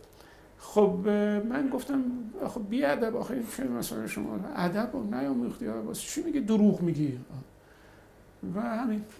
خب برخورد میگم خیلی میگم چیز بود بعدش خیلی خیلی دیگه گفتیم بی ادب گفتیم. آره میگم میگم. نسبت مقایسه بکنیم با یه سری مواردی که اخیرا گذشته. خیلی من احساسم تو خانوادمون نمی‌تونیم حرف ناسزا بگیم من یه بار بچه بودم. خدا بیاموزه امواتتون پدرم مثلا راجع یه کسی صحبت شد من گفتم تو عالم بچه گفتم اون پدر سوخته مثلا اینجوری کرد. پدر من زد زیر گوشم. گفت چرا گفتی پدر سوخته؟ حالا پدر سوخته دیگه یه چیز معمول همگانی گفت او پدرش آدم محترمیه. دیگه این حرفو نزن. ما از اون موقع فهمیدیم که پدر سوختم نمی‌تونیم بگیم. حالا بقیهش که ول کن. از مذاکرات پنج به اضافه یک بگید. خیلی مذاکرات طولانی بودش. می‌دونم که در حد حالا کوتاه خیلی سخت گفتنش. اگر خاطره یا نکته که تا حالا نگفته باشید داشته باشید خیلی مایل هستم بدونم. ببینید این مذاکرات پنج به علاوه یک واقعا یک مذاکرات برهان نفسگیری بود. شما ببینید به عنوان کسانی در مذاکره حضور پیدا می‌کنید مثل تیم ملیه. شما تیم ملی فوتبال ما که می‌خواد بره یه جا بازی بکنه فشار سنگینی روشه. چون که یه ملت نگاه می‌کنن که میرن این تیم ملی چیکار می‌کنه. توجه می‌کنی؟ اون فشار فشاری که واقعا ناشی از انتظارات یک ملت هست فشار سنگینیه واقعا. خب شما حالا دارید میرید اختیارم داده جمهوری اسلامی به شما که شما برید از منافع و حاکمیت ملی کشورتون دفاع کنید. اونم در مقابل قولهای مثل امریکا و اروپا و نمی‌دونم فلان و اینا. خب این کار ساده نی. همون باری که احساس می‌کنید رو دوشتون هست بار سنگینی همینی که احساس می‌کنی هر لحظه که ببین من دارم به عنوان وکیل مدافع یک ملت اینجا صحبت می‌کنم. حواست باشه. دکتر باشون صحبت کردیم واقعا قولن. بله. میگم شما باشون صحبت کردید از واقعا قولن. خب ببینید از نظر فنی وقتی که ما صحبت می‌کردیم اونا در امریکا تعداد زیادی مراکز تحقیقاتی فنی دارن مثل اوکریچ مثل لوس آلاموس مثل بروکیون مثل ساوانا ریور تمام دانشمندانشون از اونجا می آوردن خب ما که درست تخصص ما هستی است.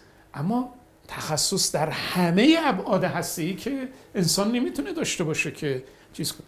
خب ما با تعدادی از بچه های واقعا جوان و با غیرت خودمون می‌رفتیم اونجا که مشورت علمی بکنیم و اینا چون که ما که نمی‌تونستیم همه ابعاد هسته ای رو اشراف و احاطه داشتیم. یه بخشی شد خب این بچه هم با ما بودن سه چهار نفر. جوونایی که اونا مثلا چل پنجاه نفر می بودن ما سه چهار نفر. و واقعا خب توی بعد فنی همین اواخر باز دوباره آقای ترامپ بود یا آقای پومپئو نمی‌دونم کدومشون اشتباه از یعنی که گفته بود خب این چه فایده ای داره اینا که بعد از چند سال دیگه هر کاری می‌خوان تو صنعت هستی بدون حد و حساب غنی سازیشون و همه محدودیت ها برداشته میشه. الان ما داریم غنی سازی می‌کنیم اما در قالب یه محدودیتی. چند سال دیگه این محدودیت هم برداشته میشه دیگه هر کاری می‌خوایم بکنیم. و اینو الان همین چند روز پیش گفته بودن. خب این نشون میده ما الان در این مذاکره به گونه ای در بعد فنی بوده که الان ما می‌خوایم واکنشی نشون بدیم به بد رفتاری طرف مقابل در صنعت هستی. می‌تونیم اقداماتی بکنیم که طرف نمی‌تونه بگه خلاف برجام ضمن این که در داورم واسش هست. توجه که این نشون میده پس ما به گونه ای مذاکرات رو انجام دادیم که در فناوری هستی اینقدر جای خالی هنوز هست که اونا ندیده بودن و ما اون جای خالی رو الان می‌تونیم ازش استفاده بکنیم. واسه او درد آوره. ولی الان مثل همین فرمانی که مقام معظم رهبری 14 خرداد صادر کردن و جناب آقای دکتر روحانی رئیس جمهور محترم هم صادر کردن و ما داریم اونا رو پی می‌گیریم. توجه می‌کنیم مثل همین سالن سانتریفیوژ جدید که برای سانتریفیوژ های نسل جدید به کار گرفته میشه مثل تولید UF4 مثل راه اندازی بعد از 11 سال که کار نمی‌کرد. اصلا کاری به من نداره. قبل از من زمان آقای آزاد متوقف شده بود. صنعت اف که متوقف شد الان ما دوباره راه انداختیم. اینا و هیچ هیچ حرفی هم نمی‌تونن بزنن. آیا دکتر از این منظر سخت نیستش که با کسی که خودش بمب هسته‌ای داره سلاح هسته‌ای داره مذاکره کنید که آیا به خدا ما بمب هسته‌ای نداریم. مثلا به اونا چه؟ خب این سختیش ببینید اینجا بود که شما می‌بینید که منطق زور دنیا منطق زور و زر و تزویره. سختش اینجا بود. و ما فهمیدیم من به طرف مقابلم گفتم گفتم من چیزی که آموختم اینه که باید ملت من روز به روز قوی تر بشه. روز به روز قوی تر بشه و ما هممون مسئولیم. که برگشتیم ایران به همتایان خودمون در ایران و هم دانشگاهی ها و اینا بگیم آقا برید قوی بشید.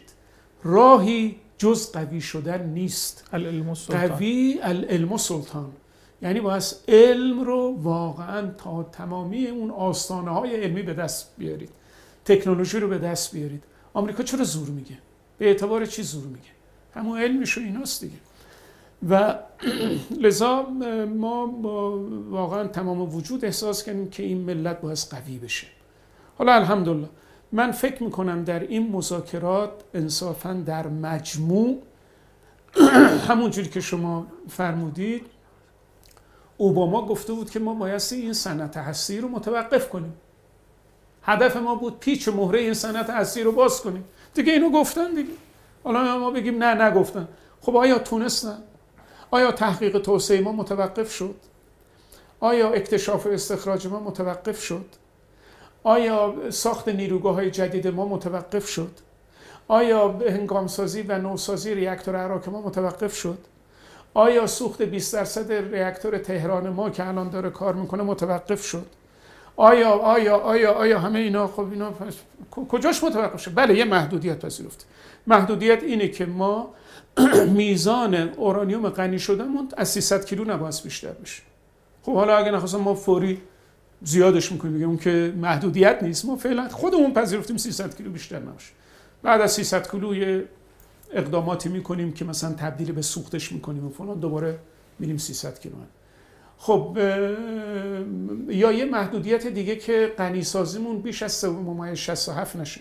خب ما که الان تکنولوژی رو داریم می‌تونیم غنی سازی رو با یک تغییرات چند روزه در آبشارها غنی سازی رو دوباره به هر درصد 20 درصد هر چی ببریم. خب این آیا محدودیته؟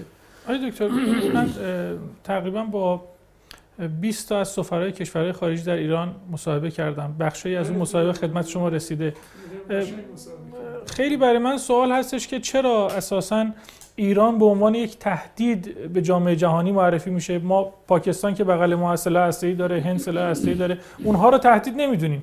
در منطقه هستیم امریکا ده هزار کیلومتر دورتر از خاک خودش میاد و ایران رو به عنوان یک تهدید برای جامعه جهانی معرفی می‌کنه. یا مثلا الان چین ناو هسته‌ای داره. ناو هسته‌ایش هم آزمایش کرده سلاح هسته‌ای داره. حالا جنگ اقتصادی دارن احتمالا میدن که جنگشون جنگ نظامی بشه. چرا اصلا اینقدر این آمریکایی‌ها دست از سر ما بر نمیدارن؟ این قضیهش به اون سفارته برمیگرده به اساس جمهوری اسلامی ایران برمیگرده.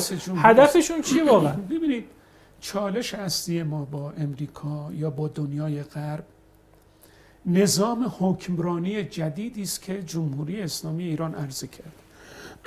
یه حکمرانی جدیدی به دنیا عرضه کرده شما دنیای حالت استقراری داشت تا قبل از انقلاب اسلامی. یعنی قدرت های استکباری دنیا بالاخره با هم به یه تفاهمی رسیده بودن. دنیا رو بین خودشون تقسیم کرده بودن. دو تا سفره گذاشته بودن. یه سفره برخوردارها یک سفره غیر برخوردارها. دیگه اینا قبول کرده بودن که هر کسی سر سفره خودش بشینه. این انقلاب اسلامی اومد این نظم جهانی رو شروع کرد به به هم زدن. من نمیگم الان به هم خورده شروع کرد اختلال ایجاد کرد توش. یک نظامی رو پیریزی کرد شالوده یک نظام و حکمرانی جدیدی رو گذاشت تحت عنوان حکومت اسلامی مبتنی بر ولایت فقیه. خب حالا این داستانش خیلی مفصل. این نظام و این حکومت می‌تونه یک و نیم میلیارد مسلمان دنیا رو به دنبال خودش بیاره. اگر کارآمدی خودش رو نشون بده. و این یک و نیم میلیارد از اندونزی اقصانقات شرق دنیا تا مراکش اقصانقات غرب دنیا دنیا رو گرفته. این اسلام زیباییش به اینه دیگه. از اندونزی گرفته تا جبل و طارق خب این نظام و این حکمرانی و این جایگاهی که اسلام و این اسلامی که امام احیا کرد مجددا. اگر پا بگیره در جهان اسلام یک و نیم میلیارد اگر بخوان واقعا تن بدن به حکومت اسلامی. حالا نه الزامن به شیوه ما به همون حکومت اسلامی و اصول اسلامی. اون وقت دنیا نظمش به هم میریزه. ببینید عمده نفت جهان در کشورهای اسلامیه. عمده نقاط استراتژیک جهان در کشورهای اسلامیه. تنگه مالاکا نمی‌دونم تنگ... هرمز خلیج فارس تنگه هرمز کجا. هر جا برید می‌بینید واقعا اینا. حتی جبر و طارق اینا کشورهای اسلامیه خب کشورهای اسلامی اگر به خودشون بیان اون وقت اختلال جدی در نظم به وجود آمده ارزم بزرگ شما ظالمانه چند صد ساله دیگران اختلال ایجاد می‌کنید. خب اینا با هست از حالا جلوشو بگیرن. نذارن این به قول معروف پا بگیره. این مشکل ماست با غرب. حالا یک چشمه از این بیداری اسلامی بود که زود دست به کار شدن و اینا. ولی خب نمی‌تونن جلوشو بگیرن. چهل سال در تاریخ یک ملت مثل یک پاراگراف از کتاب تاریخ اون ملت.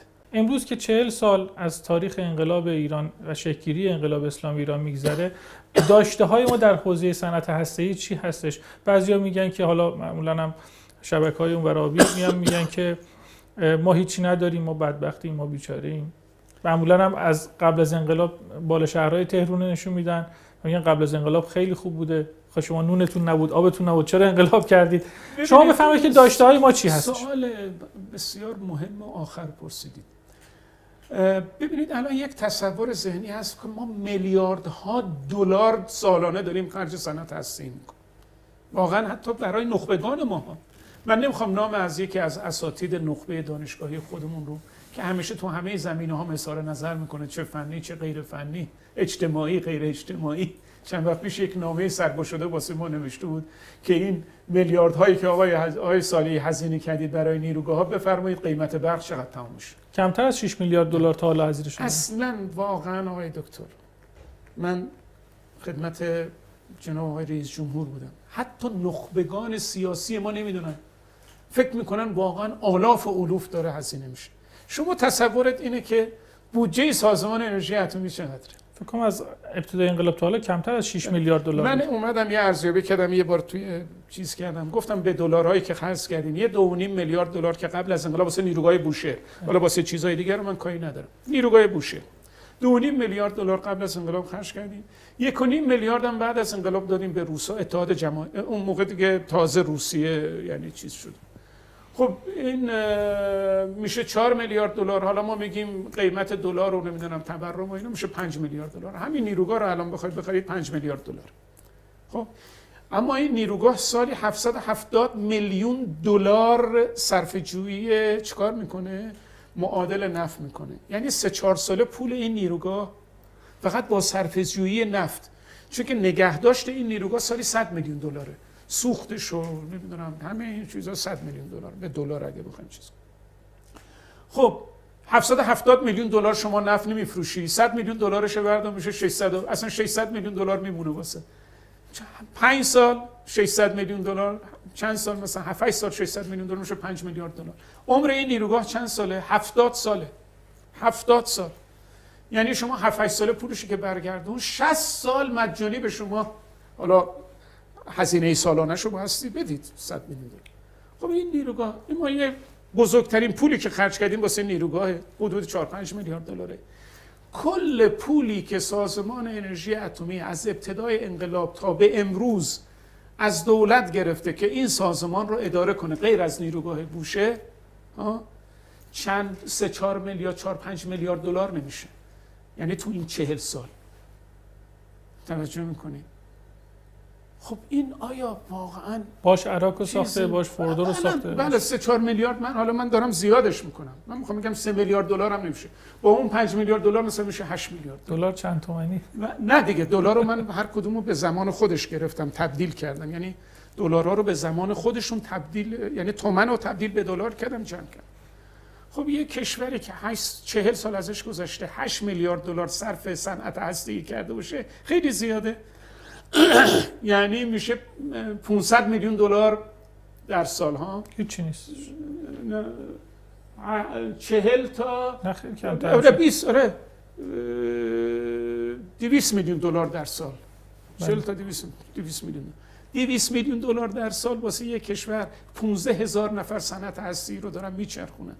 از شرق ایران من من پیشنهادم که یه بار تو ماشین حساب اینو حساب بکنیم. دوباره دست نگیرم چهل تا ببینید چهل تا 20 میلیون. چهل تا چهل تا 80 چهل تا میشه 800 میلیون دلار. آره زیاد میشه. 200 میلیون دلار. گفتم 200 آره میلیون دلار. کمتر میشه به نه 200 میلیون دلار دیگه. 200 میلیون دلار 200 میلیون 40 تا 200 میلیون دلار میشه 8 میلیون بله. دلار. سال 200 میلیون دلار خرج شده. عوضش یه نیروگاه داری که 5 میلیارد دلار خودش میارزه. بقیه‌اش هم دیگه همین خرج پرسنل و کارهایی که شده بود. داشته همون چی هستش آقای دکتر؟ داشته هامون چیه؟ باریکلا. ما سن... سایت اصفهان رو داریم که برید ببینید چیه. یک عظمته. یک عظمته. یعنی اگر بخواید اون رو الان بسازی اصلا تقریبا سایت عراق رو داریم یک عظمته. سایت یزد رو داریم واقعا قابل توجهه. سایت کرج رو داریم قابل توجهه. سایت ارزم نتنز رو داریم که یک دیگه دنیا میشناستش نتنز رو. فوردو رو داریم. نمی‌دونم. هر جا برید ما الان در ساغند و نمی‌دونم فلان و اینا همه جا فعالیت داره. سازمان شیعت می‌کنه و این نیروی انسانی که هستش. نیروی انسانی 15 هزار نفر نیروی انسانی داریم که عمدتا لیسانسیه به بالا. که عمدتا لیسانسیه به بالا. آقای دکتر غیر از اون ترقوزآباد هم جز داشته همونه بله. ترقوزآباد اونو که مال آقای چی اسمش؟ آقای نتانیاهو باید جواب بده. آقای دکتر من می‌خوام که چون حالا به لحاظ مدیریت زمانم زمان ما تموم شد البته شما سه صدر کامل داشتید و پاسخ دادید. خیلی متشکرم. اون چیزی که می‌خواید در واقع از شما به مردم انتقال پیدا بکنه هر آن چیزی که فکر می‌کنید که بایستی به لحاظ در واقع ریاست این سازمان به مردم اطلاع بدید یا انتقال بدید در چل سالگی انقلاب بفرمایید. بله به عنوان خدمتگزار این مردم که چهل سال به عنوان حالا از قبل از انقلاب خدمتتون از کنم من عضو هیئت علمی دانشگاه صنعتی شریف خب چهل سال ما توفیق داشتیم. این مردم این توفیق رو به ما دادن. خداوند متعال مقدر کرد. که مشغول خدمت هستیم در جای جای این در مسئولیت های مختلف. بنده می‌خوام این رو به ملت بزرگوارمون ارز کنم که اطمینان خاطر داشته باشن. گوش نکنن به حرفای واقعا غیر منصفانه غیر عادلانه. نادرست نادرست که خیلیاش هم همراستا با ادعاهای دیگران هست که نمی‌دونم صنعت هستی متوقف شد چینی شد چنان شد. بنده قسم خوردم پای قسمم هستم. دارم میگم صنعت هستی. به عنوان یک متخصص این صنعت الان اغلب مدیران این صنعت فارغ التحصیلان خود ما هستن. اغلب متولیان. شهید شهریاری دانشجوی خود من بوده تزشو با من بوده درسشو با من داشته کاراشو با من انجام می‌داده. خب اون وقت ما می‌خوایم بیایم به این صنعت خیانت بکنیم. و میشه هم چیزی. ما داریم به این ملت بزرگوار به عنوان امینشون داریم میگیم. واقعا صنعت هستی جمهوری اسلامی ایران رو ریله. یعنی اگر برجامم نبود اصلا برجام نبود. ما صنعت هستیمون همین میبایست میبود که الان هست. اگر می‌خواهیم صنعت هستی توجیه پذیری اقتصادی داشته باشه. ضمن اینکه جنبه اقتدار ملیش ما حفظ کنیم. خب همه رو داریم.